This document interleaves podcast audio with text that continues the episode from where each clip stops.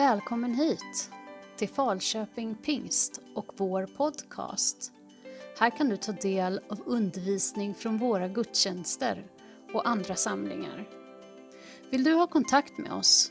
Skriv ett mejl till info pingstkyrkan.nu eller hitta oss på sociala medier. Kom gärna till vår gudstjänst på söndag eller andra samlingar.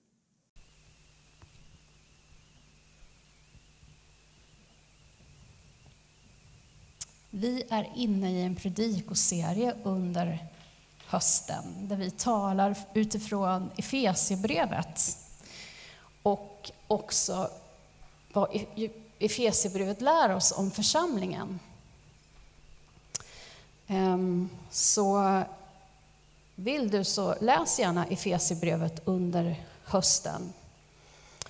Ehm, det går ganska fort att läsa igenom det brevet. Skulle du till exempel ha, jag tycker om att lyssna på Bibeln när jag är ute och går. Och det tar ungefär en halvtimme att lyssna på Efesierbrevet.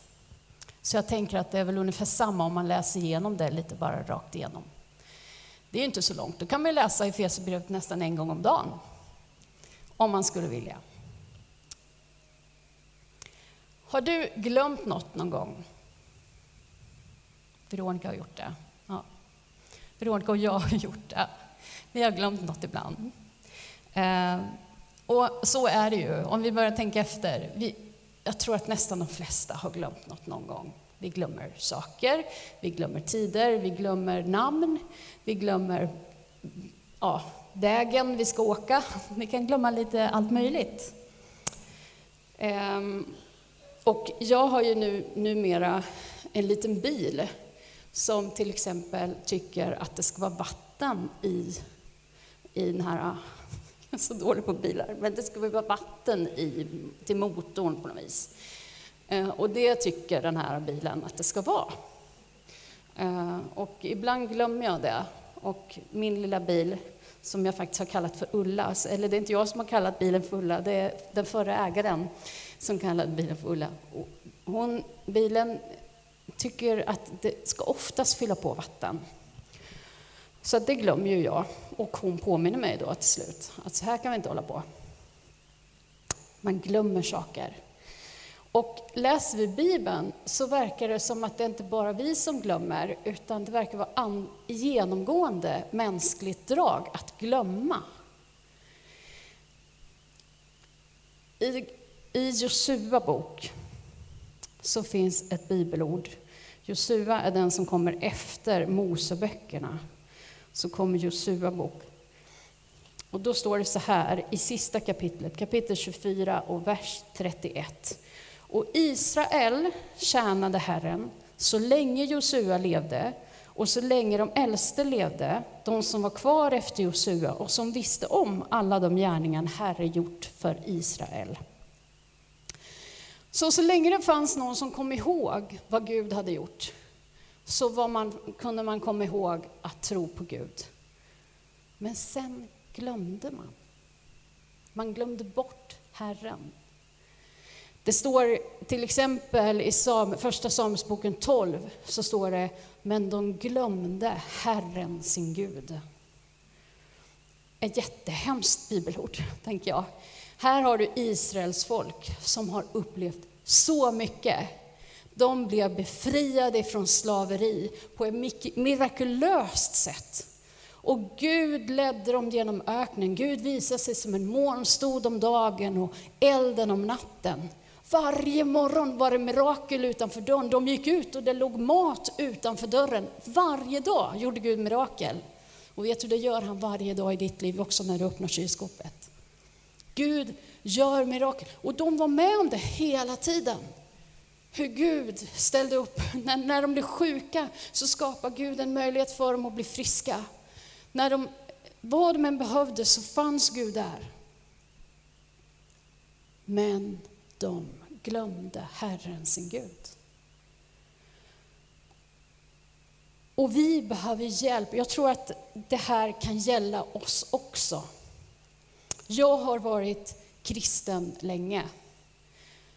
Jag, för några veckor sedan var det 39 år sedan jag döptes. 39 år. Jag är ju en gammal kristen. Jag har varit gör länge har jag varit kristen och trott på Gud. Och då är det viktigt att varje dag påminnas om vad Gud har gjort för mig. Att Gud har frälst mig, att genom Jesus så har jag närhet till Herren. Att jag får påminna mig om det, att jag inte glömmer det. Det är så lätt att det blir vardag. Och Bibeln berättar hur de i Gamla Testamentet, hur de gjorde för att påminna sig när de glömde. Om Gud hade gjort ett mirakel så kunde det vara så att man satte upp en stor sten där Gud hade gjort undret. Eller man byggde ett stort altare av massor av stenar. Och då blev det ju så att nästa vecka när någon annan gick förbi här så såg man det här stora altaret. Aha, här har Gud gjort någonting. Året efter så kunde man komma tillbaka. Det var här Gud talade så till Israels folk. Och så blev det här en minnessten där man påminde sig om vad Gud hade gjort. Ibland tror jag att vi skulle behöva resa upp minnesstenar lite mer i våra liv. Och nu kanske vi inte gör det med stora stenblock. Nu kanske vi kan skriva det en liten notis i vår bibel eller i vår eh, telefon just den dagen det hände. Påminna oss. Det var ju samma sak när Gud satte regnbågen på himlen efter den stora floden. När översvämningen var över, hela mänskligheten var utplånad. Förutom Noa, hans familj och de djur de kunde rädda i den stora båten. Då satte Gud regnbågen i himlen och sa, det här ska påminna oss om att jag kommer aldrig låta jorden förintas på samma sätt. Så det är en påminnelse. Varje gång vi ser den här regnbågen, ibland är det en dubbel regnbåge, ibland är den stark, ibland är den lite svagt där i skyn. Men den ska påminna dig om att Gud har lovat att aldrig förinta jorden igen. Och det är ju så när vi firar nattvard också. Då påminns vi. Jesus sa, gör detta för att minnas mig. Ta del av bröd och vin för att komma ihåg vad Jesus har gjort. Och vi kan gå då till Efesierbrevet. Efesierbrevet kapitel 2.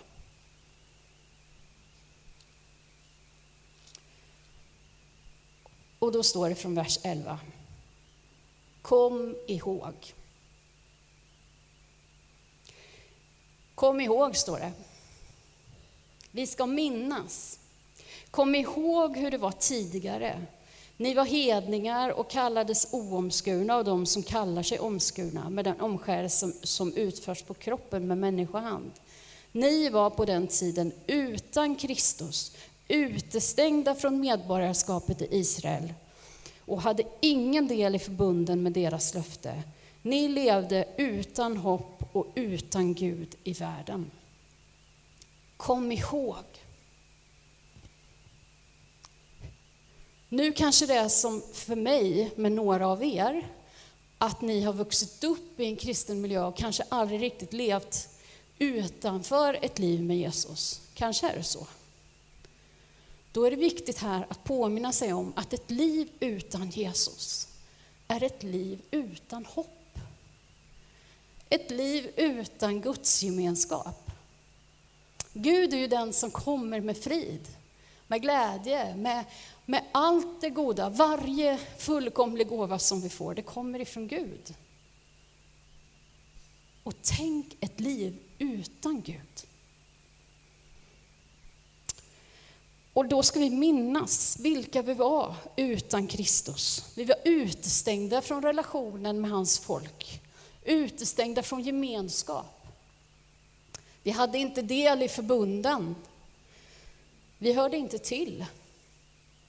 Vi var främlingar utanför, utan Gud och hopp. Vilket sorgligt konstaterande. Att när man inte har sagt sitt ja till Jesus då är det hopplöst. Du och jag, vi behöver Gud i våra liv. Vi behöver Jesus. Och det här brevet börjar ju, i kapitel 1 så börjar det så oerhört inspirerande och hoppfullt. Alla himmelens andliga välsignelser, allt det som vi har i Gud, att vi är utvalda, att vi är adopterade, vi är barn till Gud. Vi är frälsta och friköpta. Vi har ett arv och vi har en tillhörighet. Allt det här goda som finns i tron på Jesus. Där börjar brevet. Och det måste vi påminna oss om, att vi är sedda av Gud. Och då vill han också säga här, kom ihåg, om du inte har Jesus, då är det hopplöst. Att komma ihåg och påminna sig, även om det var 39 år sedan man beslöt sig att följa Jesus. Att påminna mig om allt det goda vi har i honom. Och det vill jag påminna, för det är inte bara, nu var det ju en mörk inledning på den här texten, att vi är utan hopp utan Jesus. Men hörde ni predikan förra veckan som Mattias hade? Så på början av kapitlet här, på kapitel 2, så var det också en ganska dyster inledning. Men där det vände, därför att Gud, men Gud har, som är så stor på barmhärtighet, har gripit in. Och det är precis samma sak i den texten. Det är samma, det är Paulus, han har såna här litterära knep för att fånga oss. Han berättar hur det var utan Jesus och sen skriver han från vers 13. Men nu har ni som är i Kristus Jesus och som en gång var långt borta kommit nära genom Kristi blod. Ty han är vår frid. Han som gjorde de två till ett och rev ner skiljemuren. Detta skedde när han i sitt kött tog bort fiendskapen, lagen med dess bud och stadgar, för att de båda i sig för att av de båda i sig skapa en enda ny människa och så skapa frid. Så skulle han i en enda kropp försona de båda med Gud genom korset, sedan han där hade dödat fiendskapen. Han har kommit och predikat frid för er som var långt borta och frid för dem som var nära. Gud har kommit med sin frid. Vi har fått komma nära. Har du varit utestängd från något någon gång? Ja, jag menar inte utelåst från ditt hus, men kanske inte fått tillhöra. Varit utanför. Jag har ju bott många långa perioder i mitt liv i Indien.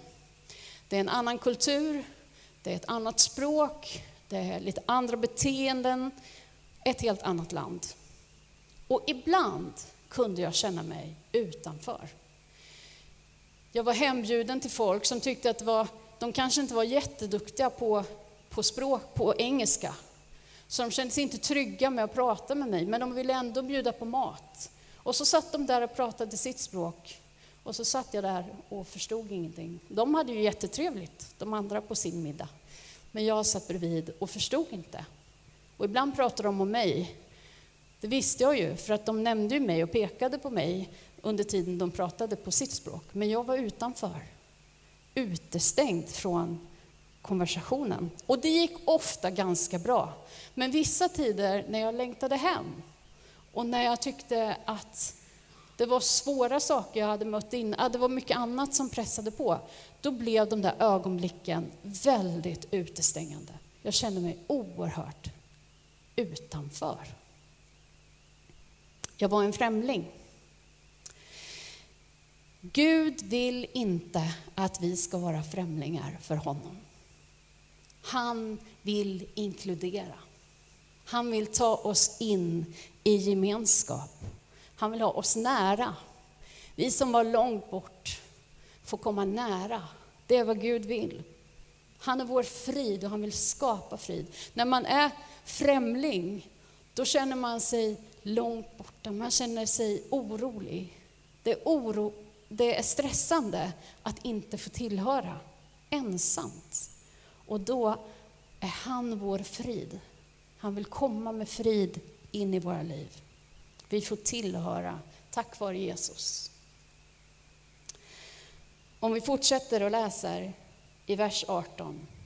Ty genom honom har vi båda i en och samma ande tillträde till Fadern. Här ser vi hela treenigheten. Jag ska tala om den nästa söndag på Supersöndagen på bibelstudiet, om treenigheten. Och i den här versen blir det tydligt att genom Jesus så har vi anden och vi får komma inför Gud, Fadern.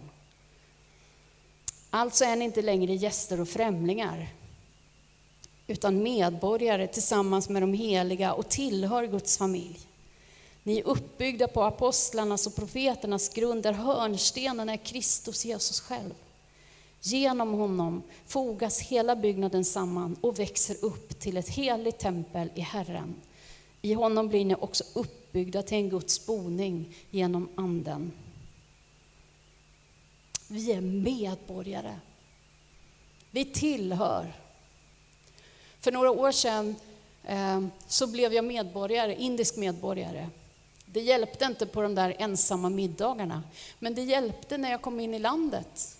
För de, det var inga frågor, utan det var bara en stämpel på, på det här passet och sa du är välkommen in, du hör ju hemma här. När jag kom som gäst och främling och hade turistvisum, då kunde det ta en halvtimme innan, eller timma innan jag kom in, för de hade så mycket frågor. Vad ska du göra? Varför, varför är du här? Men när man blev medborgare, då var dörren öppen. Och vet du, Gud har gjort dig och mig, som har sagt vårt ja till Jesus, till medborgare i Guds rike. Vi tillhör, dörren är öppen. Du är alltid välkommen till Gud. Alltid tillgång till Fadern. Och då, ja, inom parentes kan jag säga att vi som troende, vi som har gått från främlingskap till tillhörande, till att få vara med, borde kanske lättare kunna omfamna främlingar. Borde lättare kunna se flyktingens situation. För vi har själva varit där, säger Guds ord. Och så ger Paulus en bild av en byggnad. Att vi är en byggnad. Ett tempel. Det är ett väldigt vackert byggnad. Vi är uppbyggda på en grund. Det står läran av apostlarna och profeterna, det vill säga alla de texter som finns här i ordet. Vi är byggda på det. Det bygger Guds församling på. Och hörnstenen är Jesus. Utan, utifrån Jesus så fogas hela byggnaden samman och håller ihop. Ibland kan man ju titta på kyrkan och tänka, vad är det här för bygge egentligen? Vad är det för byggarbetsplats som pågår här? Och jag tänker att man får ha lite olika perspektiv. Jag hörde en berättelse en gång, om den är sann vet jag inte, men någon kom förbi just en byggarbetsplats. Och så frågade man först bästa byggarbetare, vad är det som, vad håller du på att bygga? Jag vet, jag håller på att sätta ihop de här stenarna här liksom, för att bygga det här, någon vägg här. Ja. Och så gick han vidare och frågade nästa person, du vad håller du på att bygga? Jo, men det ska nog bli en rätt så stabil byggnad här, vi har lagt en bra grund. Och så till slut så kom han till arkitekten som hade målat bygget och så frågade han, vad, vad är det här, vad håller ni på att bygga? Vi bygger en katedral, sa den som visste och som också såg vad det skulle bli. Just kanske i visst hörn så kändes det som att det var ganska rörigt och stökigt. Men arkitekten hade blicken på vad det skulle bli. Och så är det med Gud. Han ser templet. Han ser sin kyrka när han ser på oss. Och bygget pågår. Det är inte klart än. Men det står i Uppenbarelseboken, när, när i slutet så står det se, nu står Guds boning bland människorna. Då är det färdigt. Då är bygget klart och då är vi till, tillsammans med Gud för alltid. Vi tillhör för alltid. I en byggnad så sätter man ju samman, nu, jag är ingen byggare, byggarkitekt, eller jag kan väldigt lite om byggnad, jag ber om ursäkt för vad jag säger. Men vad jag förstår är att man sätter ihop saker. Man sätter ihop stenar och armering och, och balkar och, för att få ihop det. Eh, de hör ihop och det går liksom inte att bara ha en hög med stenar och bröte och kalla det för en byggnad.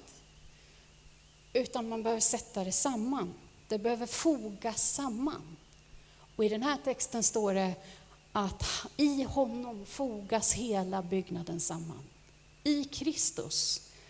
Varje del behövs. Varje del, även om vi är olika, så behövs vi var och en. En tegelsten kan ju vara bra, men i sig själv är den ju ganska värdelös.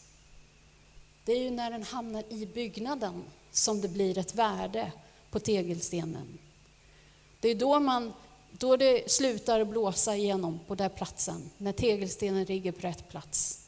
Det är då det blir stadigt, när varje sten är på rätt ställe. Du behövs. Jag behövs för att Guds bygge ska hålla samman och bli vad Gud har tänkt. Ensam är stenen bara en sten, men utan stenen i byggnaden blir det ett hål i templet. Hörnstenen är Kristus Jesus, stod det. Jag har haft förmånen att vid ett par tillfällen få vandra i utgrävningarna under Tempelberget i Jerusalem. Det är ju så att templet som fanns på Gamla Testamentets tid, eller de två tempel som fanns, båda de har ju rivits. Men det finns delar kvar, bland annat den som kallas för Västra muren eller Klagomuren, en del av det senaste templet. Men lite längre ner i berget, liksom under, eh, under templet som är rivet, så finns det massor av saker, utgrävningar som pågår. Och där finns stenar som är enorma stenblock. Och man pekade ut för mig ett stenblock som är 13 meter nästan brett.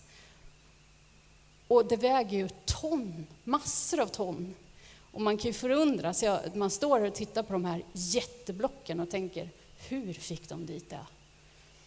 För det har ju fraktats från en annan utgrävningsplats till för att bygga templet. Men det här, då sa de att det här är, våra, det här är templets grundstenar, hörnstenar. När, de, när vi bygger på så här stabila stenar, då vet vi att huset står, står stadigt. För det var också, Jerusalem är ett jordbävningsområde, så man ville veta att när det skakar i marken så står templet kvar. Och där hade man de här enorma stenblocken. Och det tänker jag på när jag läser här, att Jesus är hörnstenen. Han står fast.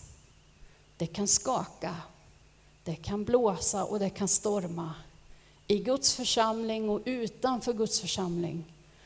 Men Kristus är densamme. Jesus är densamme igår, idag och all evighet och han blåser inte omkull. Han ligger fast.